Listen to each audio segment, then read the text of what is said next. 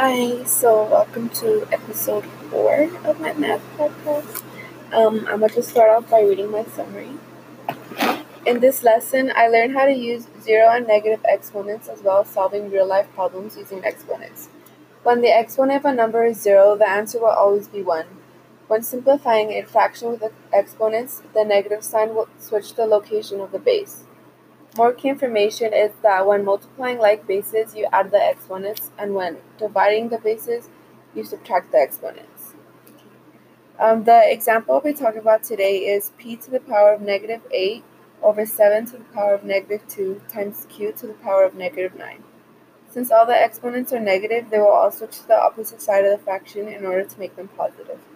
This makes the equation 7 to the power of 2 times q to the power of 9 over p to the power of 8. Since 7 is the only non-variable, it'll be the only one we can solve for. So 7 to the power of 2 is 49, so it will replace the 7 to the power of 2 in the equation. This makes the solution 49 times q to the power of 9 over p to the power of 8.